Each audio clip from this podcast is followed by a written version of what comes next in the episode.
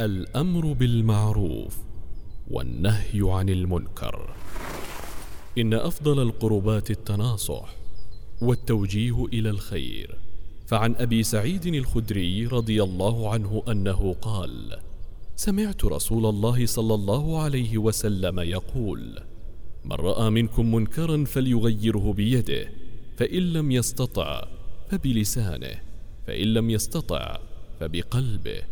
وذلك أضعف الإيمان. رواه مسلم. قال رسول الله صلى الله عليه وسلم يصبح على كل سلامة من أحدكم صدقة فكل تسبيحة صدقة سبحان الله. وكل تحميدة صدقة والحمد لله. وكل تهليلة صدقة ولا إله إلا الله. وكل تكبيرة صدقة الله أكبر. وأمر بالمعروف صدقة ونهي عن المنكر صدقة. رواه مسلم.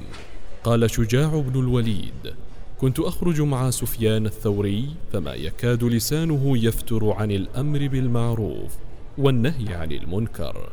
ذاهبا وراجعا. أخرجه أبو نعيم في حلية الأولياء. وهو من مهمات الرسل عليهم الصلاة والسلام ومن صفات المؤمنين. قال الله تعالى كنتم خير أمة أخرجت للناس تأمرون بالمعروف وتنهون عن المنكر وتؤمنون بالله. فضائل الأعمال. فضائل الأعمال.